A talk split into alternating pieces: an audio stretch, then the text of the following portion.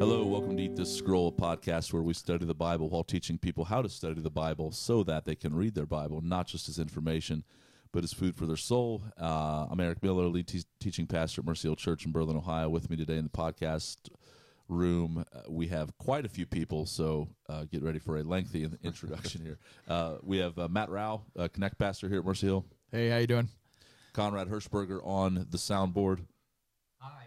Yeah, yeah. I guess Conrad doesn't have a mic, so probably shouldn't have done that. Mark, Mark Russell is with us again, What up? What up? and we have uh, pastoral intern Brad Furkowski, or as we like to refer to him as B Diz. B Diz. B Diz with us. Hey, hey. Say hello, and we also have over there uh, Eric Pendlebury back in the studio with us. He also doesn't have a mic, but he may grab Brad's here at some point if uh, Brad gets out of line and just takes the takes the reins. Um, it- today we are continuing our study in the book of Philippians. Today we're in Philippians chapter one, verses twelve through eighteen, and Mark is going to read that for us uh, and get into it. Go ahead. All right, starting verse 12 here. I want you to know, brothers, that what has happened to me has really served to advance the gospel, so that it has become known throughout the whole imperial guard, and to all the rest that my imprisonment is for Christ. And most of the brothers, having become confident in the Lord by my imprisonment, are much more bold to speak the word without fear. Some indeed preach Christ from envy and rivalry, but others from goodwill. The latter do it out of love, knowing that I am put here for the defense of the gospel. The former proclaim Christ out of selfish ambition, not sincerely, but thinking to afflict me in my imprisonment. What then? Only that in every way, whether in pretense or in truth, Christ is proclaimed, and in that I rejoice. All right. Yes, Lord, help us to see wonderful things from your word as we study this. In Christ's name, amen.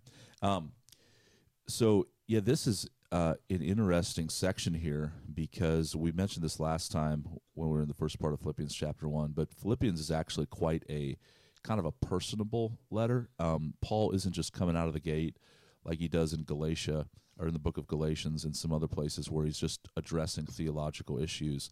Um, but you get uh, really kind of a, a portrait a little bit of what Paul's going through.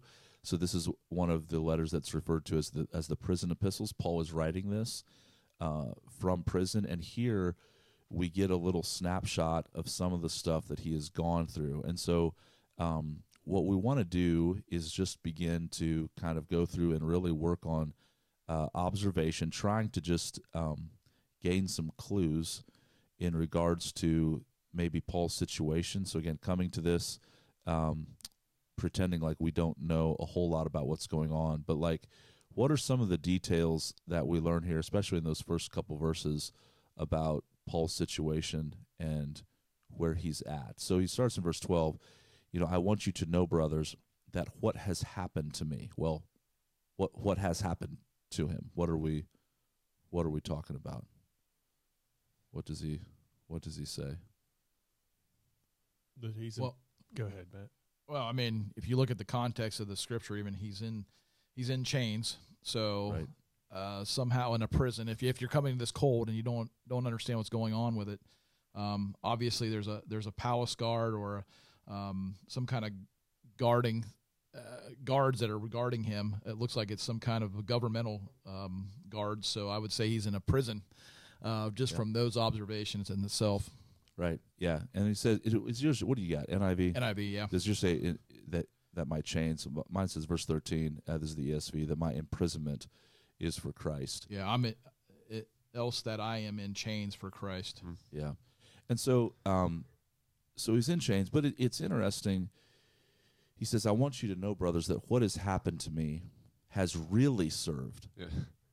to advance the gospel. And this and this is interesting here because if you're the Philippian church and you know Paul and he's he's the one that's brought the gospel to you, he's the one that uh, established the church um, in Philippi. He's now gone, and you've heard that he's in prison. It would be quite natural, on one level, to be like, "Oh, you got to be kidding me." Yeah.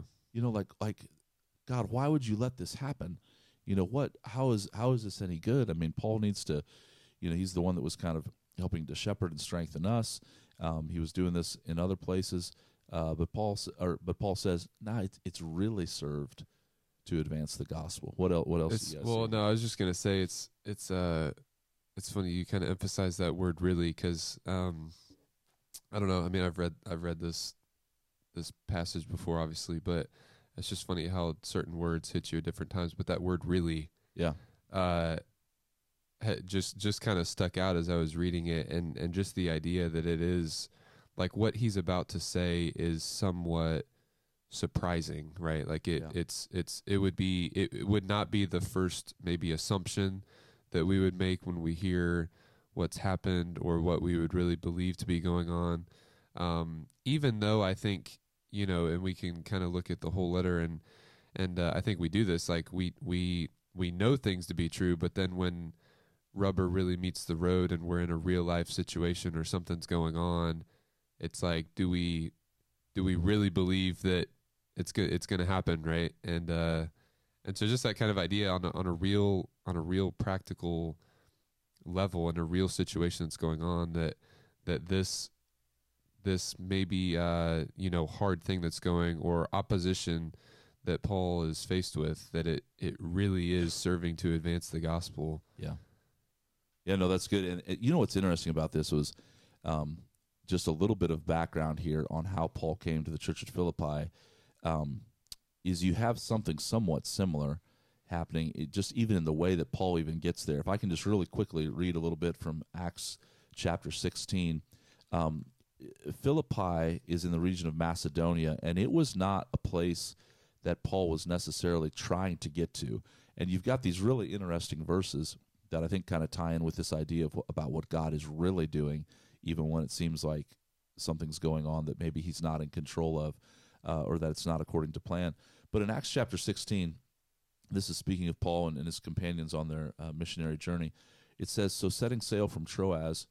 Um, oh nope, wrong, wrong section. chapter 16, verse 6. It says, "And they went through the region of Phrygia and Galatia." And I get this, having been forbidden by the Holy Spirit to speak the word in Asia. It says, And when they had come up to Mysia, they attempted to go into Bithynia, but the Spirit of Jesus did not allow them. So, so two times, like, think about this. They're trying to get into regions, not just to, like, take a vacation, but to share the gospel. And the Holy Spirit stops them. Then it says, The Spirit of Jesus stops them. Verse 8 So passing by Mysia, they went down to Troas. And if you would kind of take the time to look this up, um, like I don't know, like in your maps, maybe in the back of your Bible or whatever, um, you'll see that they're just kind of bumping along um, until they finally kind of come to the end of the road near the Aegean Sea. And um, it says in verse 9, And a vision appeared to Paul in the night, and a man of Macedonia was standing there, urging him and saying, Come over to Macedonia and help us. And when Paul had seen the vision, immediately we sought to go into Macedonia, concluding that God had called us to preach the gospel to them. And so they have to, like, they get in a boat and they go across the sea.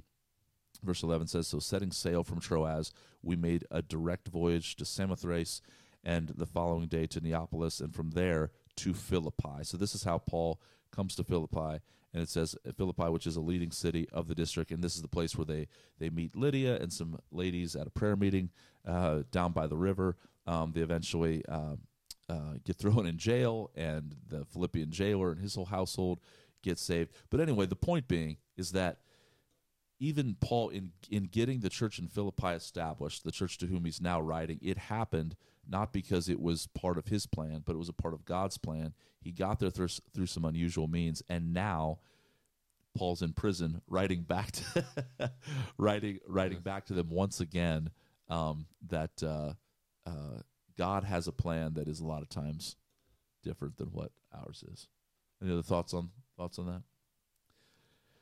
If not, going on here, some of the um, uh, some of the details that, that follow in after that, with some of the uh, I I don't know little little nuances of how um, I, I don't want to be too strong with this, but actually maybe how dark hearted even people in the early church were, if if I can say that. I think let me preface it by saying this. Sometimes I hear people say, "Oh, we just need to go back to the way things were in the Book of Acts, back to the early church."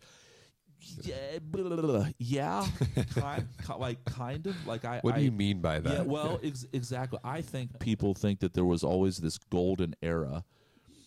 And on some level, yes, we want to go back to the Bible and we want to continually go- be going back to what the original you know commission was to make disciples and we definitely want to look at what the apostles did and what they taught like obviously I'm for all those things but I think sometimes in our mind it's almost this idea of nostalgia where we just kind of tend to like sweep under the rug some of the uh, problems that the early church had. I think on the last podcast we mentioned, you know, how how the book of Philippians or the, the and the church at Philippi was probably a bit of an encouragement to Paul as opposed to like the church in Galatia or the church in yeah. Corinth where he's dealing with just a, a ton of uh, stuff. But here, I mean, listen to what's going on. This is actually somewhat shocking. Okay, verse fourteen, and he says, "And most of the brothers, having become confident in the Lord by my imprisonment." are much more bold to speak the word without fear. So this was one one thing that had happened because Paul was willing to boldly proclaim the gospel, be willing to be imprisoned, and um, and still not be quiet. Other people were being encouraged by that. But I want to move on to something else here as well too.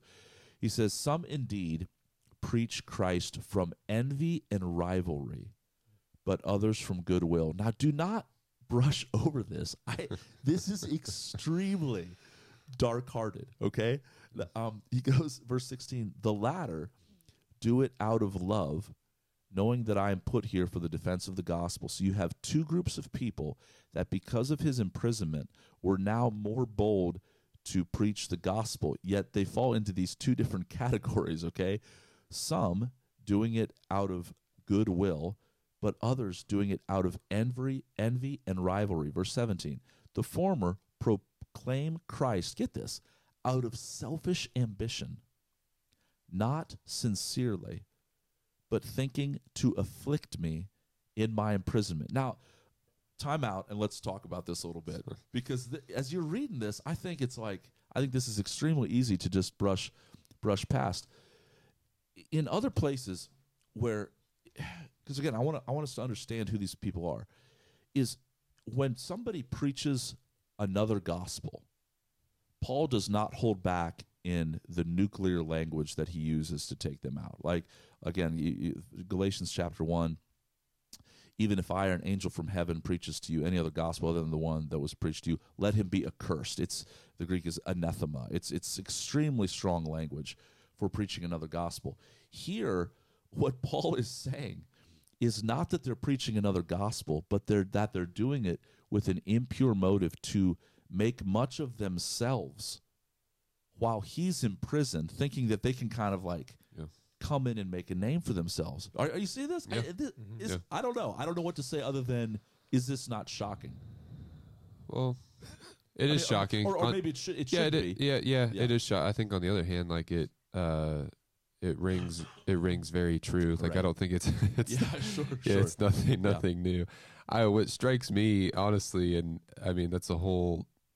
That's a whole dynamic. But what what is shocking to me, if that's what you're asking, is Paul's response to it, which is yes. that yep. that he rejoices in it. Like that's the yeah. that I think is the shocking part to me, um, read, because read, it is very read, like read verse eighteen. Yeah, so verse eighteen, like he says, there, "What yeah. what then?" This is kind of in conclusion to everything Eric just brought up, but what then?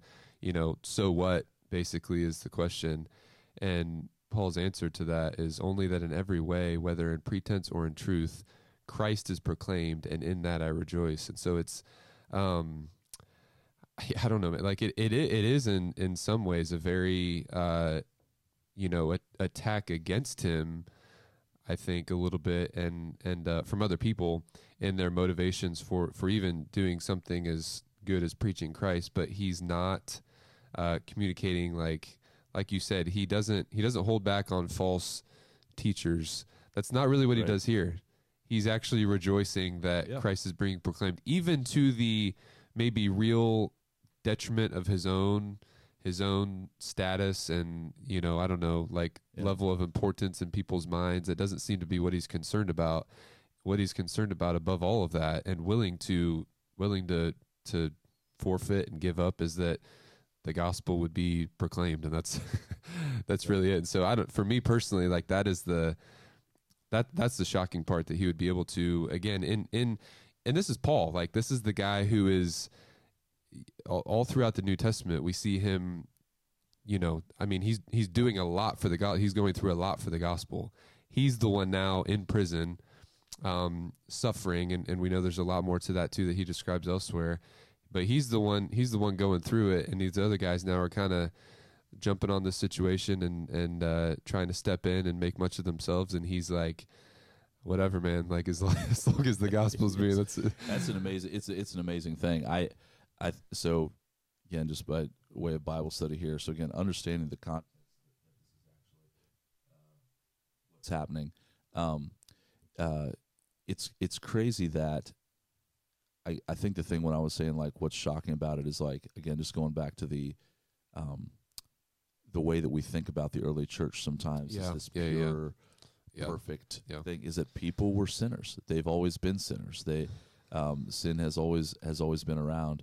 Um, and uh, to think that this was actually happening and yes and and Paul's response I agree with you 100% it is shocking but it's like how do we like this goes to the idea of motive. Again not the actual doctrine that was being taught but our motives Mhm. in preaching and maybe we can talk about that um, i think for a second because how do you like how do you know or how do you how do you keep yourself from becoming this guy Well- that preaches the right gospel Yeah. but does it for the wrong reasons any thoughts on that Well, I I think you have to look at Paul first and foremost, his attitude, right? I mean, here he is in prison, and uh, if you know anything about Paul's personality, he was always moving around. He was he was he was very much like I I got to be blazing this trail. I got to be sharing the gospel, and and starting churches. And so I'm sure in a lot of ways he was frustrated with that that type of personality that he's stagnant. He feels like he's tied down, literally tied down, Yeah. in chains and yet he recognizes that this is this is God's will and God's sovereignty is working this all out. And now, not only is he tied down physically, he can't move around like he normally does. He is being attacked from these other guys that are preaching a gospel. And yet he is he is actually giving God credit and glory for all of this and he's excited about it. He's like, you know, at the end and because of this I rejoice. Yes, I will continue continue to rejoice. yeah I th- I think that's that's kind of the secret of our atti- i- i- if I will, the secret for me at least, or or what we needed to be doing as as as people that preach is that type of attitude right there. yeah yeah. no we have to we have to constantly be uh cultivating that sort of thing and i don't know how you do it other than just keeping your eyes on jesus and and we talked last time about the first part of chapter one how there's really no uh there's no commandment really in there there's some implications but primarily um it's just filled with promises and with good news and i think uh, maybe one of the takeaways there too is just that we have to keep ourselves just locked in on those promises and, and on the good news if we're going to be able to uh, um, to go forward and not and to not let this stuff uh, bother us. Um, another idea here is that of just how God and we've already touched on a little bit, but I want to go back to it. This idea of how God actually takes the gospel forward is that um, one of the things that I think men like to make much of the themselves in is in the way that we strategize or the way we we like to lay out this game plan. And this is something that probably gets into it. we could maybe talk about this a little bit on the the Bride Body Family Temple podcast as well Yeah. too because in church land and church leadership land there's a lot of talk about strategy and stuff like that. And it and I find those conversations I don't know invigorating at times like I can kind of roll with it. But at the same time at the end of the day it's it's a very slippery slope because God has a plan to take the gospel forward. Yeah. and you know you think about just big picture here in the New Testament um, the disciples heard Jesus teaching. They heard the teaching explained in private to them they see all the miracles. They see him die. They see him rise from the dead. And they're like let's go baby. And he's like don't go anywhere. Wait wait for the holy spirit to come upon you uh, and then you're going to be my witnesses. And i think again it just speaks to like sometimes you'll hear people say like god god's entrusted everything to us. Yeah ugh, like on a level there is a stewardship that we've been given for the gospel, but not actually. Yeah. like like Yeah. like God has a plan. So well, even like you know, like even Paul, like he wanted to go to Asia Minor, and it, you know, it alluded to that in Acts. But there was a couple other places where like the Spirit would not let Paul go into Asia Minor. So even Paul had a strategy of like what he wanted to do, had a passion to go there, and the Holy Spirit said, "Ah, nope, not today. Right. We're not doing it because it's not time." Yeah, yeah. And I think too, you were talking about earlier, and well, and kind of piggybacking off of what Matt was just saying, like the impact of the gospel in areas that you don't expect. And so I think it's interesting that in verse thirteen he makes a specific call out to the whole imperial imperial guard when he's talking about that they all recognize that he is imprisoned for Christ. So you see that he's making headway. It seems right Yes, with some yeah. of them um, that it's even expanding the gospel in the situation that he's in, which is not obviously the most uh, optimal uh, situation. But like you were saying, I think we, we go into these, I don't know what you want to call it, ways of trying to, well, like you were saying, strategize um, how the gospel is going to be presented. And there's these ways that unfold, especially throughout scripture that we see. Um, and it's not an ideal situation to be in prison, but Paul is so bold in his proclamation of who Christ is and who the gospel is that it's spreading throughout the imperial guard, and it, even so much that it's impacting other brothers in the faith. Because you then move on to fourteen, and it says most of the brothers having become confident in the Lord by my imprisonment. So he's they're seeing the impact that he is having on these individuals. Um, and it even says they have been emboldened, right? Are much more bold to speak the word without fear. Um, and at prison, I'm sure, I would guess prisons at that point in time, it's pretty safe to assume weren't as wasn't cable television and yeah, it wasn't and as luxury. Yeah. It wasn't as luxurious as prison is today in some formats. So I'm sure there was a legitimate fear there to to have to be going in there and just to see Paul uh, using his imprisonment to expand the gospel and and that it empowers other brothers by seeing that is is impressive. Yeah, no, I- absolutely. I feel like I feel like some of it too. So like the the conversation around you know as much as we can plan, in in some sense that you know we got to hold it loosely because the Lord's going to do what He wants. But I I feel like we again that's another thing I feel like we we just we can say and agree with, but but we don't necessarily fully understand like what the Bible would mean by that. And even here, so I think about you know I think we often think about like like the Jonah story, right? Like he he's the Lord's going to send him to Nineveh. He's going to send him to a place he don't want to go. Similar here, like Paul, you know, he had he had a plan that the Lord, um, you know, kind of diverted at different points, and here his plan is not to be in prison, uh, but the Lord does send him to prison, and, and there's a sense in which now he's, like Brad was saying, he's around the imperial guard, he's around these other people that he probably wouldn't have. Um, and so there is that whole part of it, but there's also the part where coming back to you know verse 15 and on there where there's others now who are deliberately mistreating Paul. They're they're they're acting to afflict him he says. And even in that it is still serving to to spread the gospel. Um and so I don't know man like I just think about this idea and this isn't maybe directly in these in these few verses here but but just the way that the the cross just flips everything upside down right? Like it's it's uh it, it's it's this reality that through through ill intentions through genuine evil like uh that's the motive of these people's hearts that the lord is still bringing about the spread of the gospel and and he's and he's doing it. And so i don't know like even even in that like the the whole planning and strategy thing it's like yeah, the Lord might like send you somewhere that you didn't intend to go and it may not be comfortable and it may and that's all part of it, but but even even when people are are deliberately trying to mistreat you and like pray pray on your downfall, the Lord is still using that Yeah. to to to spread truth and Yeah, and I would dare say, you know, a lot of times it's our response to some of this kind of stuff. Like, you know, like sure. some of the the striking uh, statistics. Not that we rely on statistics for everything, but um, you know, the majority of missionaries that come off the mission field come off the mission field because of other missionaries. It's true.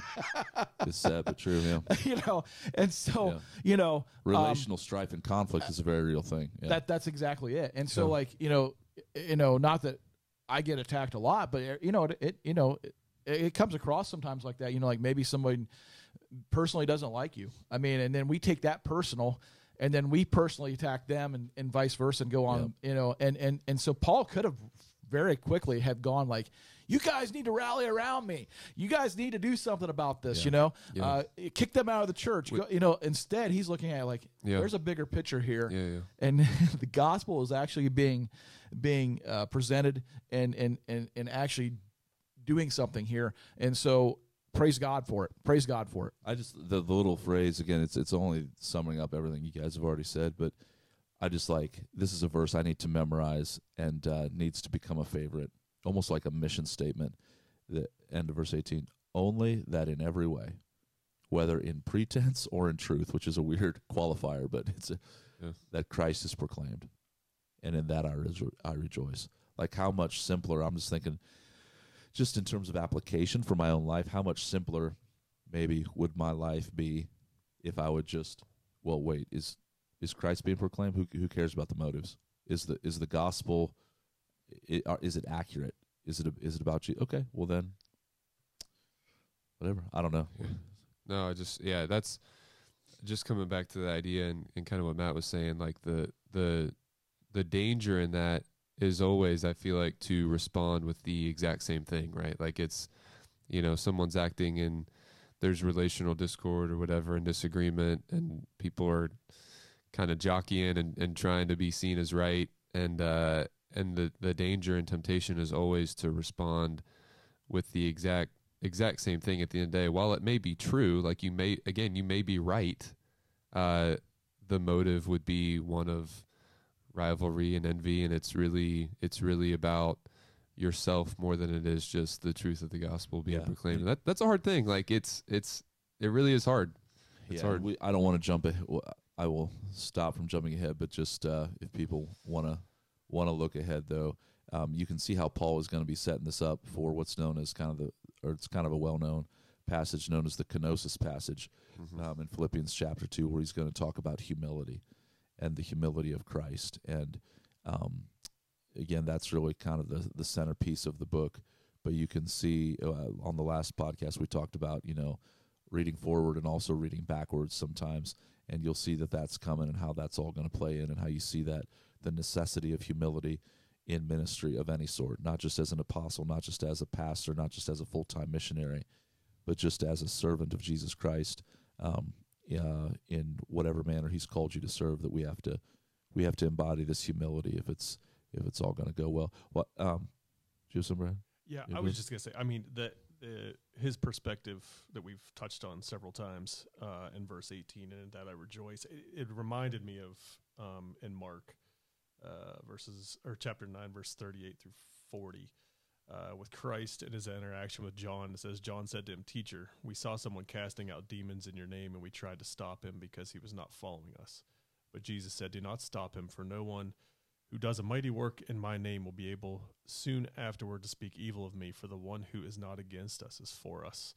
Uh, and it's like a similar thought process that like the as lo- like the gospel still being um, proclaimed and being further um, I don't know what the word is.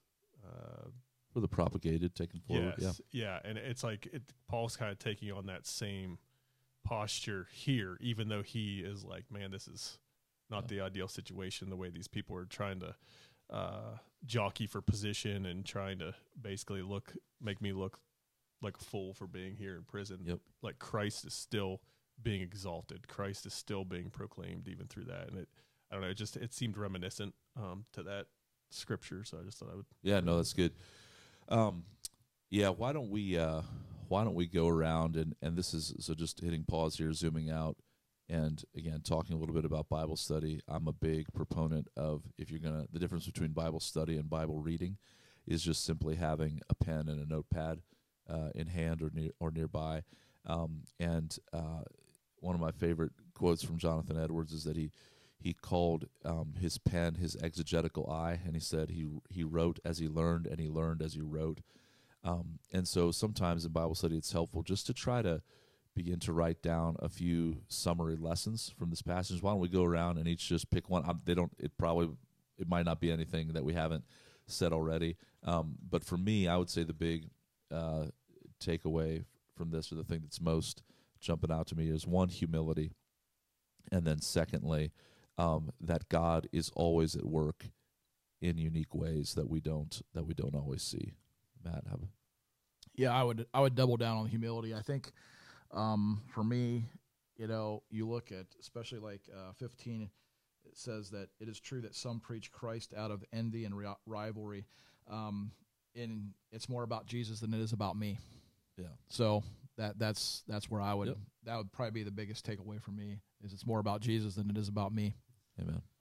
I would I I think part of this is just the idea that the the Lord is he's both sovereign over the end like he's bringing everything to this this final completion of what he's doing but he's also sovereign over the means of it too and Yeah. sometimes it's not uh the reason that's important is because it's not maybe according to his perfect will in the way that he's commanded it to happen but he is he is sovereign over it and he uses uh even our you know sinful methods and motivations to to still bring that end to completion Amen. Brad. Yeah, I mean, just kind of piggybacking off of what you guys are saying. I yeah, humility. Obviously, I, I agree with you all on that. Um, and like Mark was just saying, he's over, he's over the the means and, and how it all works out. Um, and, and at, the, at the end of the day, and I mean, I don't think I'm saying anything that's um, earth shattering. Like Christ, I mean, it's it's really like the focus like keeping our focus due north, keeping our focus on Him, Yeah. and it's like as long as His name's being glorified in whatever it is that we're doing, whatever else people want to subtract from that, add to that. Um, ultimately, that is what we want. We want Him to be proclaimed. We want Him to be uh, honored and glorified, and no matter what it is that people are doing around us, uh, that should be our primary focus. And then, um, but yeah, staying humble and just realizing like you are going to take darts. I mean, we've been told we, you're told that all throughout the gospel, uh, all throughout Christ's preaching, like we are going to suffer for it. So it's like be prepared for that, and it's sometimes going to feel like it's fire coming from your own own family or your own Yeah. uh, spiritual uh, family or whatever you want to say. But at the end of the day, like just keep that focus where it belongs. I guess is my Amen. Yeah, there was a real opportunity for Paul to marinate in some relational pain and bitterness if he wanted to. Yep. If he if he if he wanted to go there, but he kept his eyes on Christ. Okay, well, hey, thanks for listening, guys. Uh, we hope that this podcast has been helpful in uh, not just giving you information from the Bible, um, but that it's been food for your soul. And we'll talk to you next time.